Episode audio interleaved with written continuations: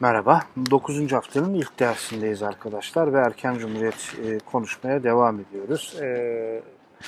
E, biraz daha olayı işte iç politikaya en son geldiğimiz yerde oraya getirmiştik ve siyasi partilerden dedik hani bir miktar konuşalım. E, Cumhuriyet Halk Partisi'nden konuştuk, Serbest Cumhuriyet Fırkası'ndan konuştuk ve e, te, Terakkiperver'den konuştuk ve Serbest Cumhuriyet Fırkası'ndan konuştuk. Eğer tarihsel sıralamalı gideceksek öyle gitmek elbette ki daha doğru olacaktır. Şimdi e, şeye baktığımızda da arkadaşlar e, bu e, 1938'e doğru gelinirken e, işte rejimin karizmatik liderini kaybetmesi, İsmet İnönü'nün Cumhurbaşkanı seçilmesi, çok partili siyasal yaşama doğru geçilmesi, e, burada işte Temmuz 1947 çok önemli bir kente, orada bir beyanname, ona da bahsedeceğim. Yani e, şeye, e, bu e, dersimizi de e, bunlarla şey yapıp artık lafı yavaş yavaş erken Cumhuriyet döneminden İkinci Dünya Savaşı sonrasına doğru falan taşımaya ve e, işte e, bir hafta sonra falan da yavaştan e, yeni konumuza doğru, yeni döneme doğru şey yapmaya, dümen kırmaya falan da başlayalım arkadaşlar. Şimdi Mustafa Kemal'in hastalığı arkadaşlar 1935'e doğru gelindiğinde artık iyi kötü ayan beyan bilinen ama söylenmeyen bir durum açıkçasını isterseniz. Bu tabii ki basında şurada burada falan da tartışılıyor ama Mustafa Kemal hasta ve bu hastalığın Şevket Süreyya Aydemir kendisini daha alıngan, daha kırılgan, daha şey hale getirdiğinden de sıklıkla bahseder. Mustafa Kemal'in e, birçok hastalığı var. E, bir kere e, çok eski zamandan beri böbrek hastalığı var ki Karspat'ta ta işte Mondros'tan önce Karspat'ta tedavi görmeye gittiği yerde de e, böbrek hastalıklarıyla ilgili bir kaplıcadır. E, Yalova'ya da sık sık gider. Hani Yalova'da da tabii ki eğleniyor da yani bu adam eğlendiriyor falan filan da değil ama yani Yalova'ya gitmesinin temel temel sebebi de kaplıcadır. Orada da şey yapar ve yani komiktir mesela şeyi e, işte ilk ortaokul ders kitaplarında mıydı? Bir ara vardı hala var mı bilmiyorum yani Atatürk'ün temizlik alışkanlığı falan denilip işte Atatürk sık sık duş alırdı falan filan diye anlatılır. Hani ben burada pis adam olduğunu falan anlatmayacağım size yanlış olmasın da şimdi evet çok sık banyo yapıyor. Sıcak su böbreklerine iyi geliyor. Hani salt yani kirli herif olduğu için falan demiyorum ama salt temizlikle ve Atatürk'ün temizlik aşkıyla falan anlatılacak bir mevzu değil. Savaş ortasında bile küvetin içerisinde banyo yaptığı söylenir. E, çünkü sıcak su böbreklere iyi geliyormuş. E, e, İspanyol nezlesine ne e, kapılıyor o dönemin koronası arkadaşlar. Mutlaka siz de bu aralar duymuşsunuzdur bunu. Daha önce e, anlatması bile zor oluyordu. Ya uluslararası grip mi olur birader? E vallahi oluyor işte. O dönemin pandemisi de o. Ama bu e, şimdi hemen korona ismini koyuyorlar. Hepimiz biliyoruz. İlgilenenler her bir haltını öğreniyorlar falan filan ama biz o dönemde buna yani İspanyol gribi falan filan da derler ama çatır çatır insanlar ölüyor. Mustafa Kemal de gribe kapılanlardan birisi İspanyol gribine. İspanya ile alakası yok. Bu korona ne kadar Çin'le alakalıysa o da yani işte pandemi dedikleri şey arkadaşlar hani bununla ilgili gazetelerde haberler bile okumuşsunuzdur eminim. E, ona da kapılıyor, ondan da etkileniyor şeyi. Göz rahatsızlığı var, e, gözünde kayma da var arkadaşlar. Ee, özellikle İtalya, Trablusgarp'a gittiğinde, Trablusgarp Savaşı'na gittiğinde çöl kumu da gözüne kaçmış. Çöl kumu öyle herhangi bir kum falan değil, oldukça ince falan bir şey olduğundan e, gözde kalıcı hasara falan da sebep oluyor. E, bu göz ağrızı e, çok dikkatli bakıldığında belli de oluyor. Bu yüzden eskiden bu FETÖ'cü takım falan şey etti. Yani buna e, işte bak dikkatle bakın Atatürk'ün tek gözü yoktur. Onun tek gözü camdandır. E Atatürk tek gözlüdür. Deccal da tek gözlü olacaktı. Efendim Said Nursi, Nursi Efendimiz Hazretleri Atatürk'le konuştuğunda konuşuyorlar. Said Nursi de iddiatçı biliyorsunuz. Yani yanlışım var ise Hazreti Google çarpsın düzeltirsiniz onu. e, e, ben demiş az daha imanımdan oluyordum. Niye? Çünkü Deccal da Deccal olmasına rağmen çok dini konularda bilgili bilgili insanı dinden çıkartacak falan bir adam olacaktır. Bak işte Said Nursi bile Atatürk'ün Deccal olduğunu söylüyor ki tek gözlü bir yaratıktır bu Mustafa Kemal denilen melun falan. Yani yersen o dönemde herkes yiyordu çünkü FETÖ mübarek bir adamdı. Şimdi ise terörist kendileri. Yani ama e, bunu da yiyen e, hatırı sayılır insan falan vardı. Tek gözü değil ama göz arızası da var Mustafa Kemal'in. Siroz işi e, geç teşhis ediyor. Kalp krizleri var ki Nutuk muhabbetinde bunu da söylemiştim. Dişleri takmak 1923'te Cumhuriyet ilan edildiği gün e, e, ağzında tatbiki dişleri vardır, deneme dişleri vardır, protez kullanır, diş protezi kullanıyor e, kendisi. O yüzden kısa bir konuşma yapar. Hatta e, çok kısa konuştunuz falan denile de biraz da dalga geçerek ya ağzımdaki dişler falan sebebiyle. Yani tatbiki dişleri, protez e, işte ağzına o tatbiki dişlerle bir iki gün herhalde idare etmesi söylenir. O işte neresi vurduysa, neresi şey yaptıysa oralar işte ilaçla, törpüyle, bilmem neyle bilemiyorum e, işte giderilerek e, düzeltilerek ağzında daha rahat kullanabileceği galiba protezler olması için şey yapılıyor tatbiki dişlerinden Bu yaş itibariyle baktığımızda e, yani aslında hani çok da böyle takma dişle gezecek bir yaşta değildir ama hani yaşam tarzı itibariyle de Mustafa Kemal'in sıhhatli bir yaşam tarzı olmadığını söyleyebiliriz. Üstümüze vaziyetlerini değil. Yani kimsenin özel hayatı bizi ilgilendirmiyor ama oradan hareketle siyasi hani oradan hareketle adamı aşağılayacak bilmem ne falan falan bir şey yapmayacaksan bunu konuşabilirsin. Ben de sadece onun sebeple söylüyorum. Hani bir sabah e, işte kalkıp kahvaltı etmek, sağlıklı beslenmek falan gibi bir şey de yok. E, alkol, alkolü geçin sabah kalkar kalkmaz sigaraya abanıp üstüne peş peşe peş peşe kahve içen, bu düzensiz uykulayan, düzensiz yemek yiyen e, bir insan. E, yani e, bu tabii ki yine diyorum kişisel yaşamıdır. E, yani ama tavsiye edilecek bir yaşam e, değil. Tabii değildir yani e, şey. Ama hani sağlığını konuşuyoruz hazır şeyken. O, yani ama siroz işi biraz da geç şey yapılır. Örneğin Atatürk'ü bir kaşıntıdır tutar gider. E, baya baya hani dabaz olmuş derler ya öyle kaşınmaktadır. Hatta artık kaşıntıdan böyle resmi protokollerde bile çaktırmadan kaşınmaya şey yapmaya başlar falan. Hatta Çankaya yani işte ittir, bittir, piredir falan filan derler. Derler e, Mustafa Kemal'i eski ilk Ankara'ya geldiği ilk zamanlarda kaldı direksiyon binasına, garın oradaki direksiyon binasına na, na, na, kısa bir süreyle tahliye ederler. Evi e, şey Çankaya Köşkü'nü ilaçlarlar. Çankaya Köşkü de ahşap bir yer e, sonuçta. Yani ya işte burayı şey yapalım, bir ilaçlayalım bundandır herhalde falan filan e, değildir. E, sirozdandır. E, bu siroz işinin üstünde çok durulur. Yani alkolden siroz, bilmem neden siroz. E, ben bununla ilgili olarak bir çalışma niyetim e, olmuş idi. Çalışmaya arkadaşlar başlamıştım da. E, yani işte bu e, siroz nedir, ne olur ama bir yere kadar gidebiliyorsun çünkü bir, bir temel bir tıp bilgim yok. Yani e, bu da hani işte Google'dan okumayla tıp kitabı okumayla olmaz. O zaman dört kitabı tıp kitabı daha fazla oku kalp ameliyatına gir. E olmaz tabii ki yani bu, bunu, bu, bu işin eğitiminin böyle sadece kitaba bakmak olmadı. Belli bir yerde ben de tıkandım ama e, işte Atatürk hastalığı ile ilgili yazılan kitapları toparlama şansım olmuş oldu böylece.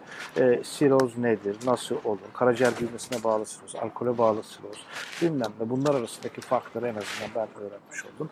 En azından şöyle diyebiliriz ki yani üstüme vazife olmadan tıpla ilgili ukalalık etmiş olmak istemem.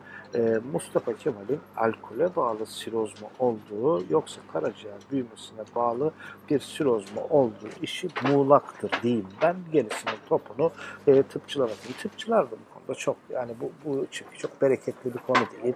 Tıpta e, makale yazmak e, öyle e, olmuyor işte aslında. Yani e, bu tıp tarihi çalışman falan filan gerekiyor. Tarihçiler de bu topa nedense çok bilmiyorlar.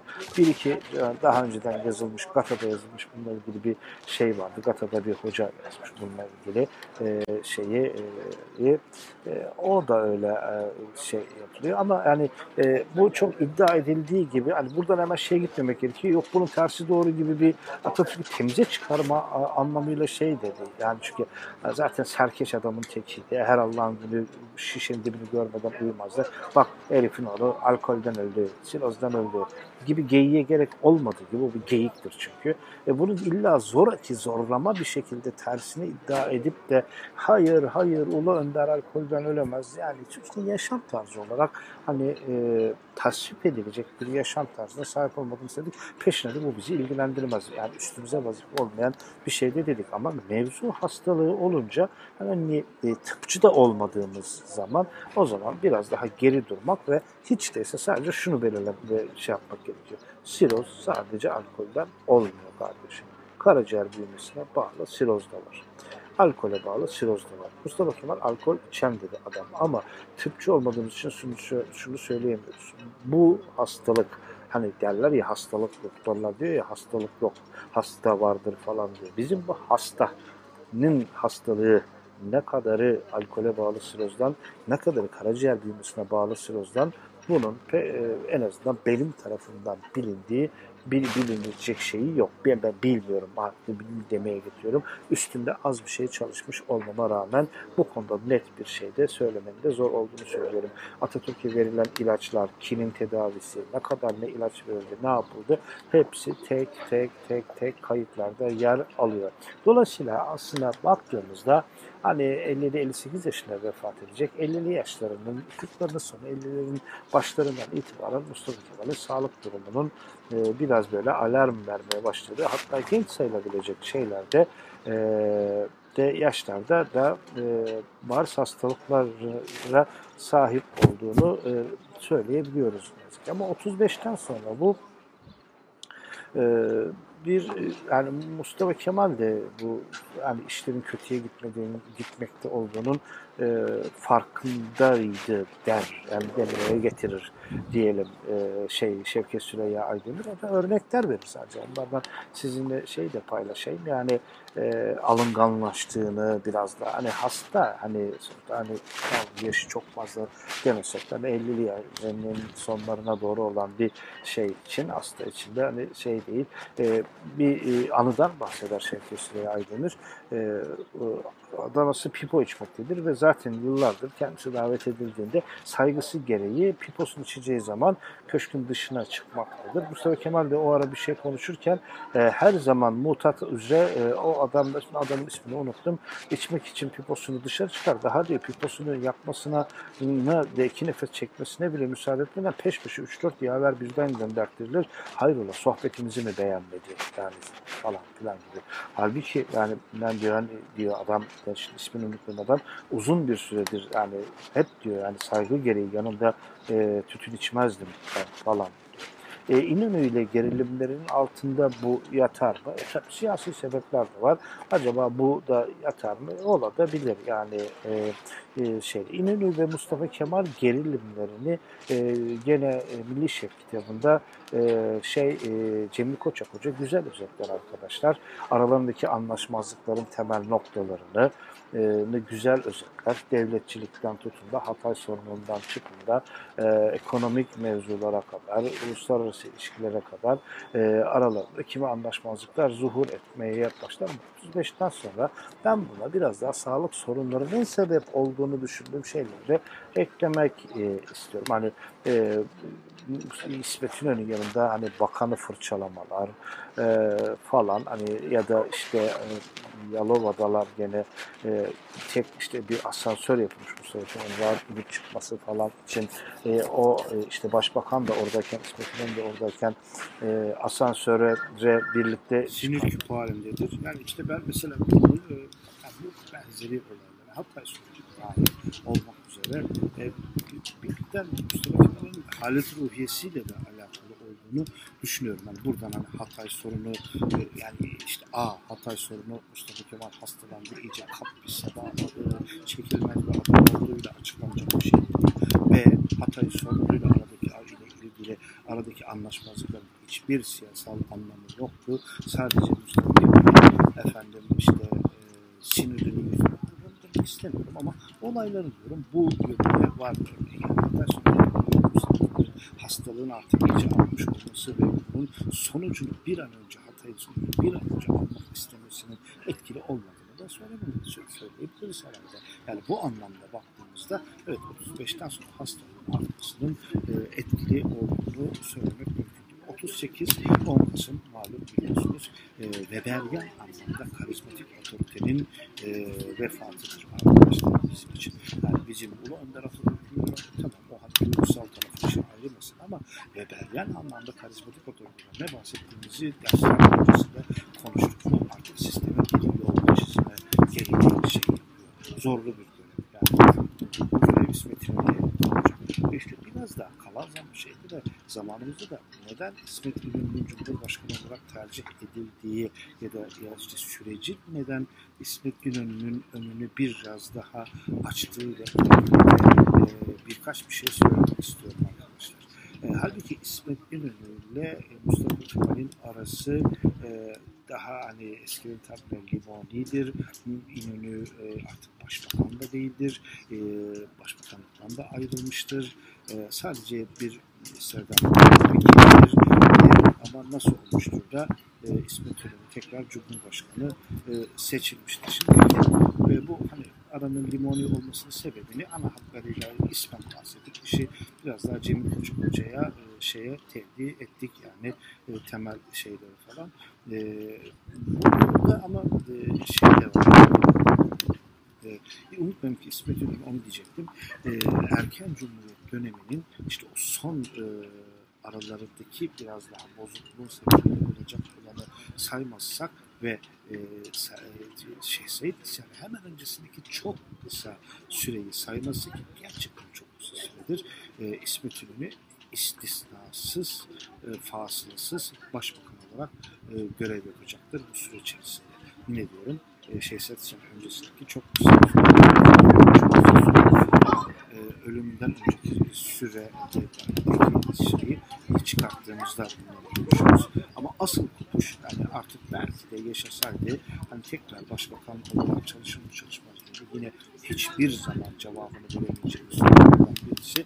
Ama Mustafa Kemal'in İsmet İnönü arasının biraz daha e, işte gevşediği koptuğu demeyelim. Çünkü Mustafa Kemal vefatında İsmet İnönü çocuklarına da eğitimleri için para ayıracaktır. Ve Mustafa Kemal'in kendi maaşından İsmet İnönü'ye para verdiği bile rivayet olunur. Hani e, şey e, nedenleri bilinmez. Ama çocukların eğitim için para verdiği vasiyetinde var.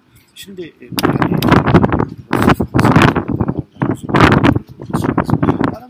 siyasetten soğuduğundan bahsetsek büyük bir kopuş, büyük bir kırılma ya da birbirlerine artık Ortodoks Katolik aforozu tadına benzer bir, öyle bir şey olmadığını rahatlıkla söyleyebiliriz. Hatta arkadaşlar e, yani işte e, Atatürk'ün vasiyetinde e, Atatürk şey çocukları için e, kendi malından bir, işte bir takım gelirleri oraya aktardığını söylemiştik. İsmet İnönü de yani e, Ankara'ya gidip Paşa'yı ziyaret etmek istedikçe önüne engeller çıkartılır, önüne engeller çıkartılır. Da işte oraya gidersen seni vurduracaklar, öldürecekler, bilmem ne yapacaklar, İstanbul'a gitme, gitme, gitme, gitme. Sen suikastı infaz edecekler falan. E, ya, hatta o dereceye gelir ki yani artık bavulları hazırlar, trene biner, İsmet İnönü birkaç durak gider ve Ankara'dan çıkmadan vıdı vıdı vıdı artık tren, e, vagon eşyaları trende bırakıp kendisi trenle, trenle eşyalar kendi kendisi İstanbul'a gider sonra tekrar e, şeye Ankara'ya geri getirirler.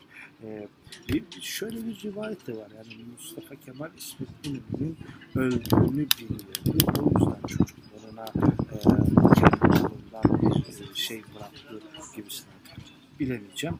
İnönü de hastadır bu dönemde ama hastalığı böyle siroz gibi bilmem gibi falan hani e, bir e, kalıcı bir şey hastalığı falan bir hastadır.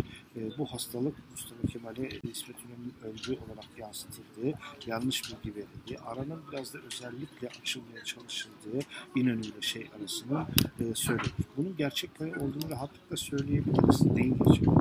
Yani Mustafa Kemal'in son çevresinin İnönü'yü tasfiye etmeye çalıştığını rahatlıkla söyleyebiliriz. Nereden rahatlıkla söyleyebiliriz? İnönü Cumhurbaşkanı olduğunda Mustafa Kemal'in son çevresini tasfiye edecek ilk çevresini kendi yanına almaya gayret edecektir. Yani Kazım Karabekir'le olayları, efendim Partisi Mustafa Kemal ölümünden sonra iktidara dönecek. E, birçoğu tekrar milletvekili, Kazım Karabekir Meclis Başkanlığı falan filan da yapacaklar. E, ama son çevre, son çevre şey. Bu da Mustafa Kemal'in son çevresinin İsmet İnönü'yü tasfiye etmeye çalıştığı şeylerini de güçlendiren de e, bir söylem şeydir, iddiadır. O, onu da unutmamak gerekiyor. Mustafa Kemal'in vefatının karizmatik otoritenin e, tasfiye şey ölümü e, olduğunu belirtmiştik şeyi ve artık rejim artık e, bir yeni bir otorite şeyine e, doğru eğilecektir. Şimdi işin ilginci e, yani bu dönem e, işte İkinci Dünya Savaşı çıkmış çıkmaya ramak kalmıştır yani 39'un 39'un başı 38'in sonu 38'in Kasım'ın ortasında Mustafa Kemal vefat etmiştir. Yani bugün ilan edildiğimiz İkinci Dünya Savaşı tekrar patlayacaktır. Hatta hani daha İkinci Dünya Savaşı'nı konuşurken de dedik ya ya bu Polonya'nın işgalini beklemeye ne hacet yani daha öncesinde bu şey başlatılamaz mıydı? Herhalde rahatlıkla başlatılırdı. Dünya Savaşı'nın başlangıç tarihi daha erken daha rahat çekilirdi. Dolayısıyla hani İsmet e, Türkiye Cumhuriyeti hem karizmatik liderin kaybı hakeza ikinci olarak yani İkinci Dünya Savaşı gelen savaşın başlamasının sorunlarıyla e, şey yapmak, yüzleşmek zorunda kalacak. Peki Cumhurbaşkanı İsmet İnönü olmak zorunda mı? Şimdi şuna bir bakmamız En önemli e, alternatif Fevzi Çakmak'tır. Yani, evet. Yani, asla şu muhabbet şey değil. Yani Fevzi Çakmak efendim değil. O yüzden istenmiyordu Genelkurmay Başkanı da hani el insan ve Fevzi Çakmak yani o kuşağı ya siyaseti ya askerlikten biri de askerlikte kalacaktır. Fevzi Çakmak'ın en çok sinirini bozan şey İsmet İnönü'nün onu hesap emekli ayrılması olacaktır. Dolayısıyla yani Cumhurbaşkanlığında da şeyi İsmet İnönü negatiftir. O asker olmuş, asker ölecek bir adamdır. O yüzden elinin tersiyle iter. Şey. Onun haricinde de de yani olabilecek isim Celal Bayar'dır. Celal Bayar'sa Atatürk'ün ekonomi konusunda en güvenli isimdir. Devletçilik konusunda. Hani o bahsettiğimiz üç tarzı devletçilik vardı ya heh, o üç tarzı devletçilikte işte Mustafa Kemal ne İnönü efendim Kağıtlık Anlaşması'ndan bir İnönü Ülkü cephesinde ne de tabii ki kadro dergisi cephesinin şey, şey, şeyinde tarzı siyasetine yakın Mustafa Kemal'in yakın ekonomi konusunda yakın durduğu Celal Bayar'dır. Celal Bayar ve, İş Bankası kaderleri beraber çizilmiş iki şeydir. Yani belki yaşasaydı yine cevap vereceğimiz bir cevap vermiyoruz. Bir soru değil arkadaşlar. Ondan sonra hani e, işte e, izlenilen politikalar e, demokratik olabilirdi muhtemelen. İşte ya da nasıl olurdu ya da e, efendim nasıl Celal Bayar'la Celal Bayar'da Atatürk'te bir 10 sene 15 sene 20 sene daha yaşayacağı için İsmet İnönü gibi 20 sene daha efendim şey bu başbakanlık mı yapardı? Böylece işte 50 yıl olmuş süren erken Cumhuriyet döneminin ilk 20-25 yılı İnönü görevi ilk yılı, ikinci 25 yıl diye mi geçer? Hiçbir zaman bunlara cevap vermemiz mümkün değil. Şurası kesin ki yani bürokrasi konusunda, şey konusunda da, da e, o bir, bir, o mekanizmalar konusunda askeri demokraside dahil İsmet İnönü'ye güvenliği kadar ekonomi konusunda da Mustafa Kemal'in Celal Bayar'a güvenliği konusunda. Şimdi yani birçok konuda kaynaklarına önüne referans veriyor olmama birçok şeyi hocadan öğrenmiş olmamıza rağmen Mustafa Kemal'in hani iki kolun bile güvenmeyecek olması ya da erken cumhuriyetin işte kendi kanunlarını devşirmekten bile aciz olduğu falan gibi pek sosyal bilimlere uymadığını düşündüğüm mevzularda Cemil Koçak Hoca'ya hak veremeyeceğim. Kendisi bunu izleyeceğini de zannetmiyorum izlerse de e, kendisinden özür dilemiş olayım. E, bu konuda yani burada şu tam tersinde söylüyor da değil. Yani hayır Atatürk muhteşem bir örgütçüydü ve herkesi işe koşan.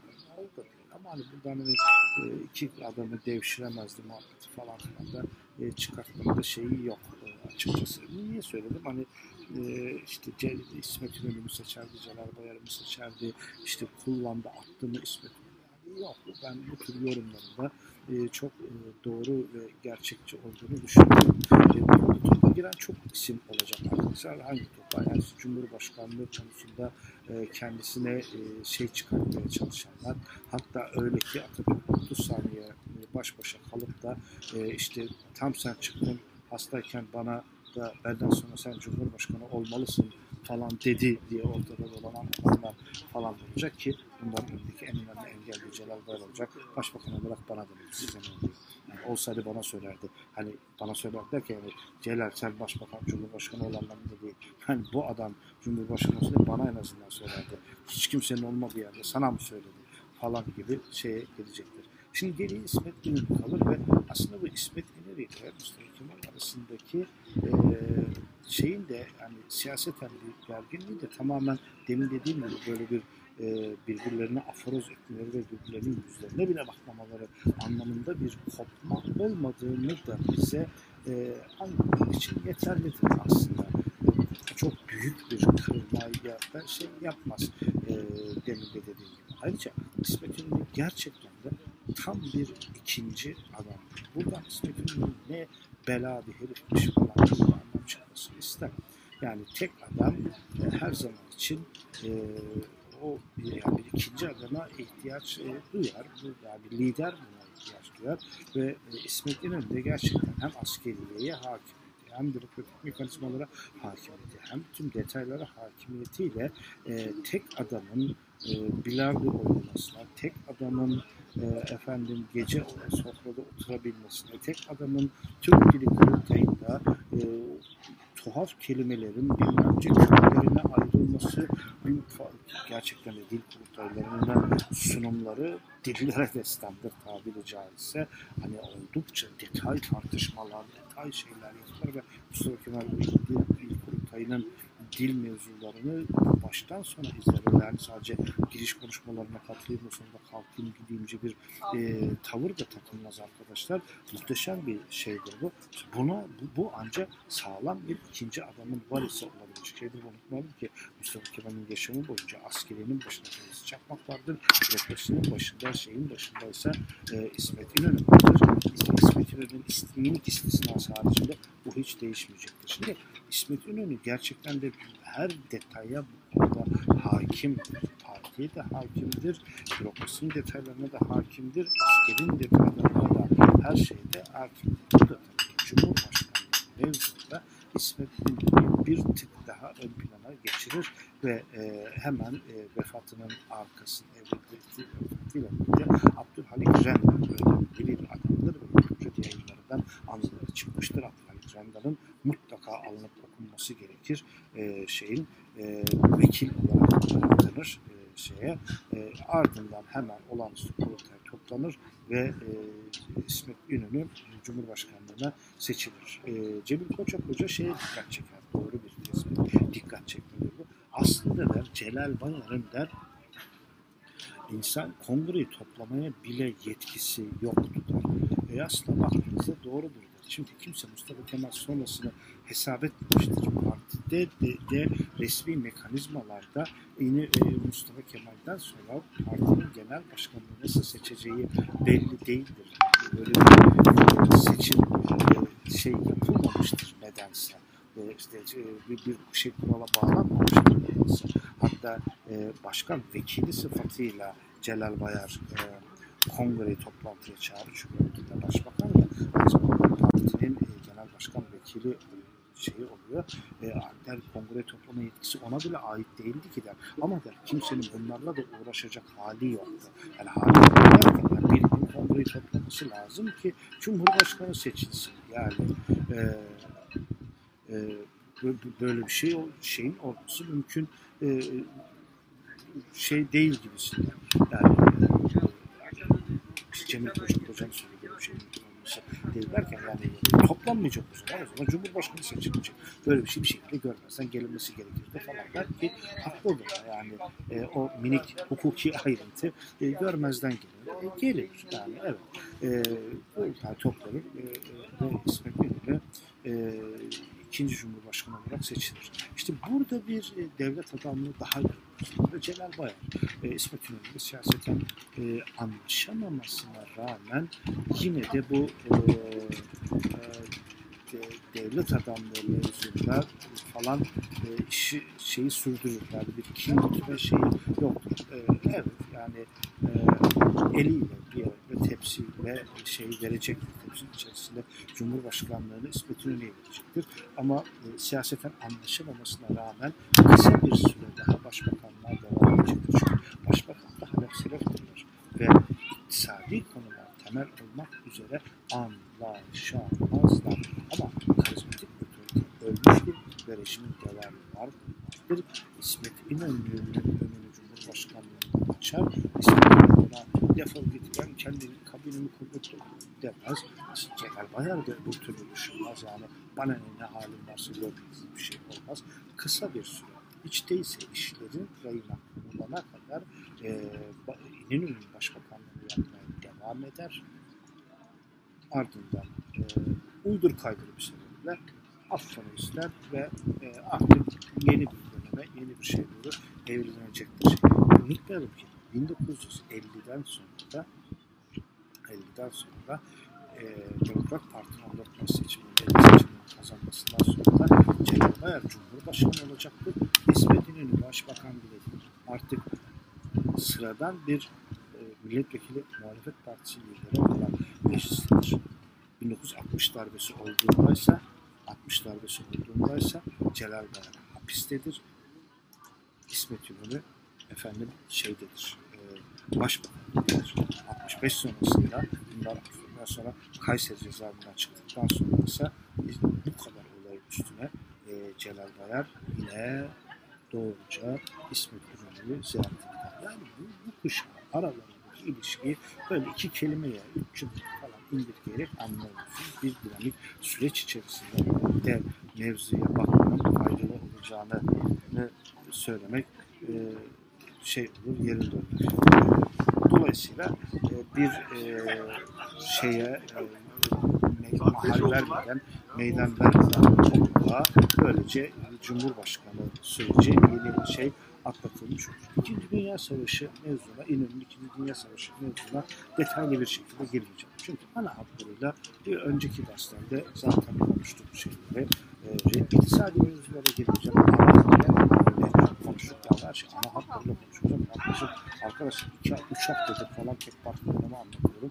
Neredeyse bir tek parti dönemi kadar beş sene boyunca da tek parti dönemi anlatıyor falan olacağım.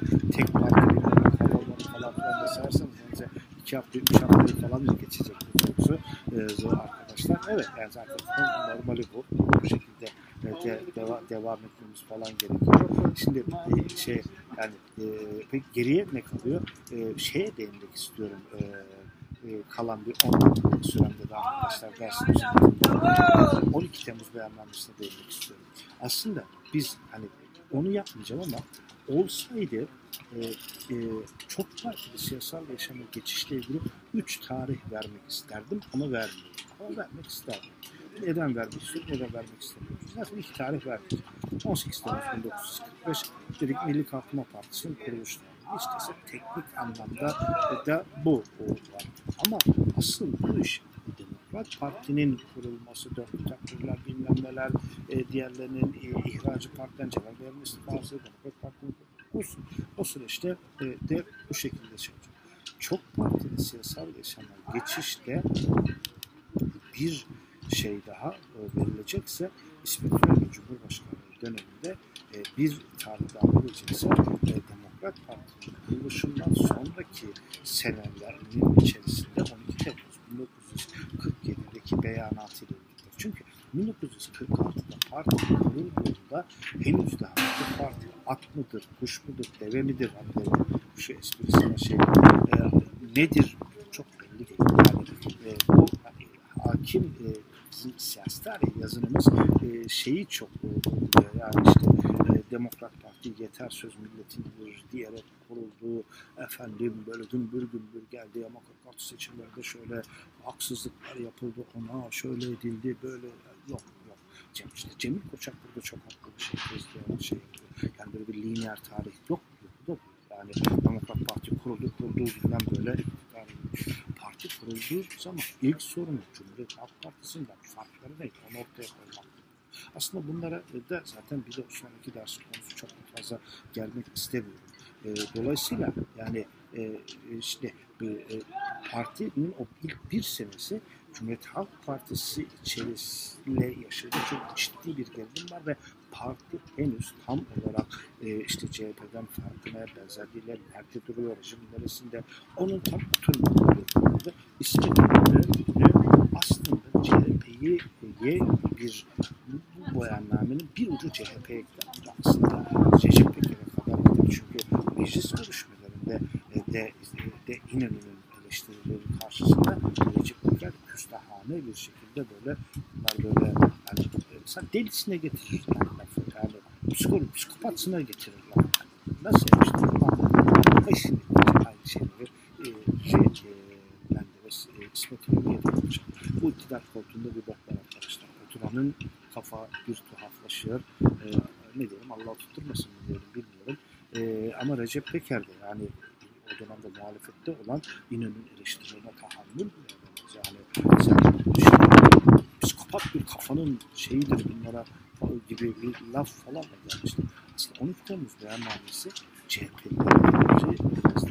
şey yani halk millet artık yani e, çok siyasal yaşama geçiş ne terakkiperver Cumhuriyet Fırkası gibidir ne Serbest Cumhuriyet Fırkası gibidir. Artık dönem düzen değişti. Buna alış, bu kafaya alış beyannamesidir bir anlamda.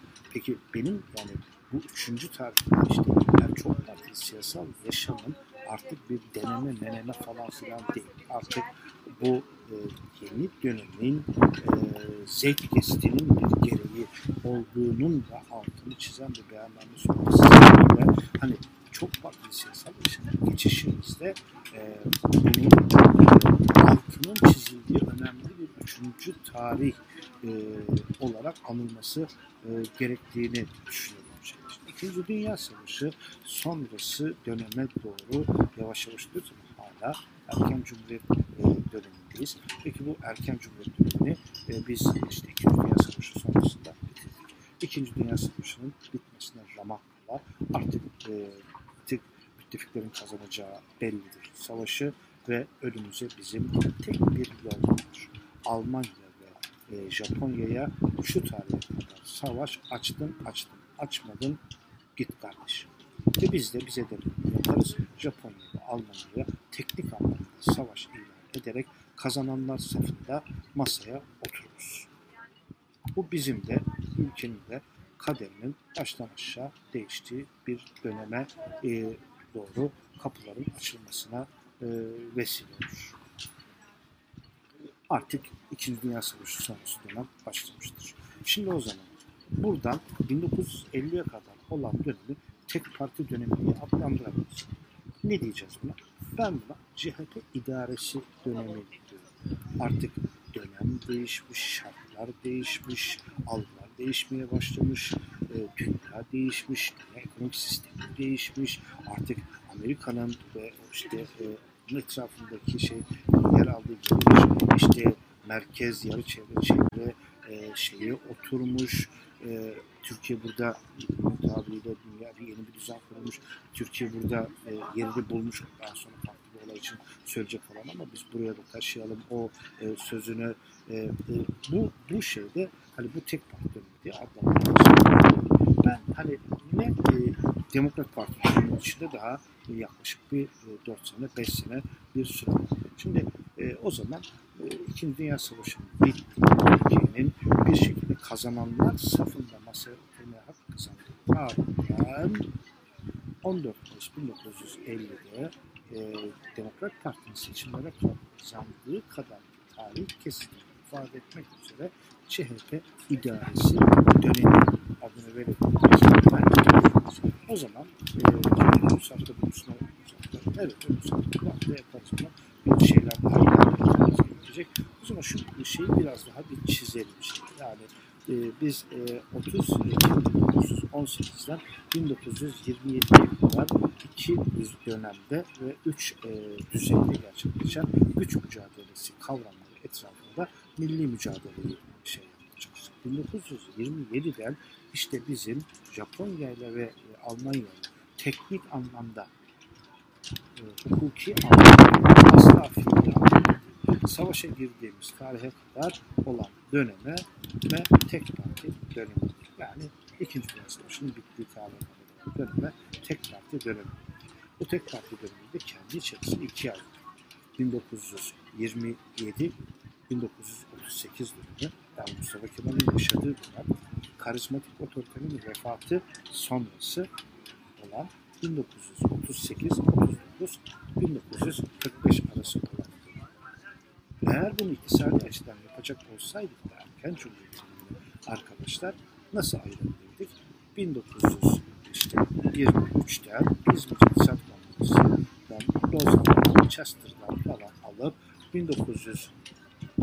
1930'lara kadar 30'dan 45'e kadar olan dönem falan diye ayırdık. Arkadaşlar yani iktisadın bölüm kendini böl bir tasnif edip bölümlemesiyle e, işte siyasetin kendisini tasnifiyle efendim sanatların kendisini tasnifi, müziğin kendisini bunlar hepsi aynı şeyler. Çünkü aynı tarihler değil e, biz siyasetin tarihini bir dersini aslında alıyoruz ama diğer elden geldiğince ihmal etmemeye de özen gösteriyorum ben e, kendi arkadaşlar. Dolayısıyla böyle diyorum. O zaman e, bu tek parti dönemini zaten çizmiştik.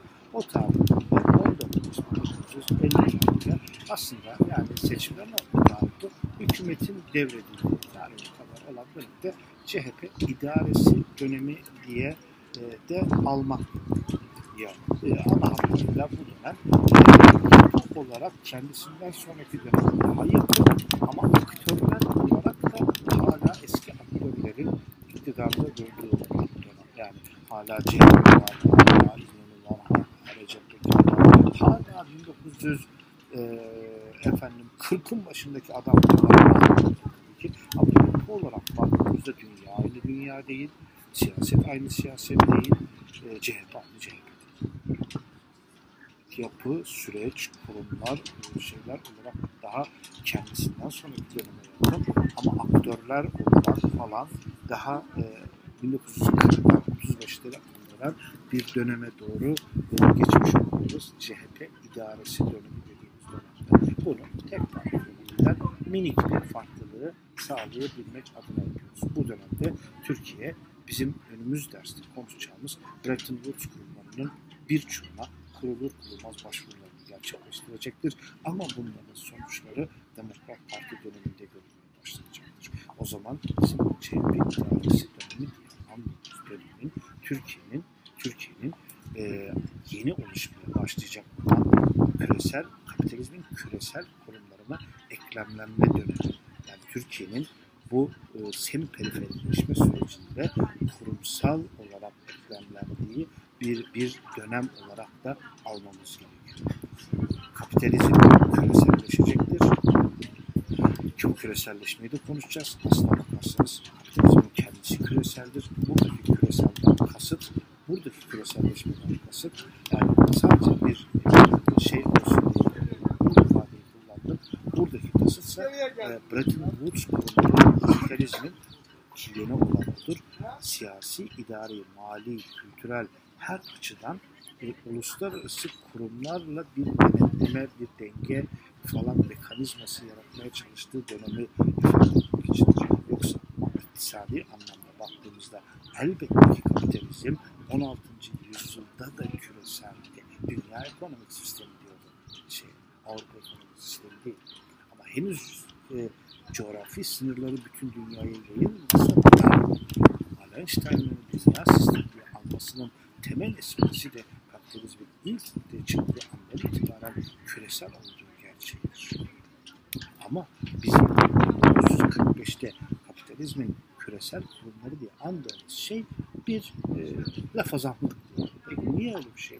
Yani şu laf azamlık derken tamamen gereksiz anlamda falan bakın.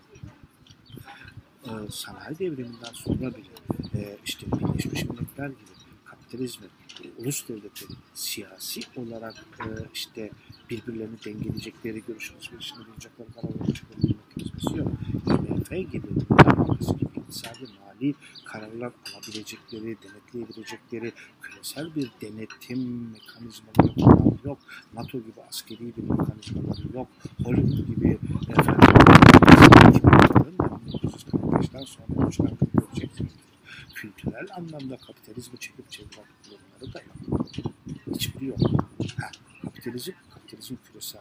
Ama 1945 sonrası Bretton Woods eşinin geçmesinden sonra bunlar artık daha tüzüğü efendim başkanı olan, başkan yardımcısı olan Birleşmiş Milletler'den bahsediyorum. Belli, yılın belli günleri şu şu saat toplanan, şu kararları alan, karar alma mekanizması belli, IMF, Dünya Bankası işte her şey belli, somut, elle tutulur teşkilatlar haline gelmeye başladığı süreçten bahsediyoruz. Yoksa kapitalizmin küreselleşmesinden kasıt asla şey değil. Yani kapitalizm daha çok küreselleşmesi o değil. Yani üretim üstüne geçilen aşama tamamen farklı aşama. İşte bizim CHP idealisi dönemimiz de bizim bu hani bu zaten arkadaşlarım kapitalizm İkinci Dünya Savaşı sonrasında üretim Woods kurumlarıyla birlikte ete kemiğe bu hukuki e, mekanizmalara, ra, ra, kurumlara başvurma, üye olma süreçleriyle alakalı. Bunların başvurularının tamamı bu yapılar ne zaman kurulduysa kalk ertesi gün bunlara girmek iradesi CHP'de zuhur edecek. Örneğin bakın girme iradesi zuhur edilmesine aydınlatma falan filan da yok. E, bu yönde çabalar CHP idaresi döneminde başlayacaktır ama 1952'de e, NATO'ya girişmeye çalışacaktır. NATO'ya girişmeye çalışacaksa konuşamazsın. Kurulduğu günden itibaren Türkiye bunun içerisinde yer almaya çabalayacak. Ne zaman? CHP idaresi ne zaman CHP idaresi dönemi dedim ya yapı kurum olarak biraz daha kendisinden sonraki dönemi andırır diye. E niye? Çünkü zaten kendisinden sonraki dönemi CHP dönemi temel iktisadi, siyasi, efendim, efendim işte uluslararası mekanizmaları e, o dönemde hangi dönemde CHP idaresi döneminde şekillerini ete kemiğe bürünmüş arkadaşlar. Bu açıdan e, da e, önemlidir. Ayrıca bir mantığın değişmesi süreci de CHP idaresinde gerçekleştir. Nedir bu mantık? Ana hatlarını önümüz dönemi dersin başında anlatacağım. Bir e, zeyt desteği dönüşümüdür. Bir kafa dönüşümüdür. Bu sadece Türkiye'de olmaz, dünyada olur zaten bu tür şeyler. Arkadaşlar daha öncesinde bir iyi rejim, bir arzulanan, istenilen rejim denildiğinde e, alacağım yaygın cevap işte anayasası ve parlamentosu olan rejimken artık bu yapı dönüşmeye başlar. Yine CHP idaresi yapının oturmaya başlayacağı görülür. Moladan sonraki derste bu iki kutuplu yapının oluşmasını ve Zeitgeist'teki dönüşümü, kafa yapısındaki dönüşümü biraz daha ana hatlarıyla ele alalım arkadaşlar. Görüşmek üzere moladan sonra.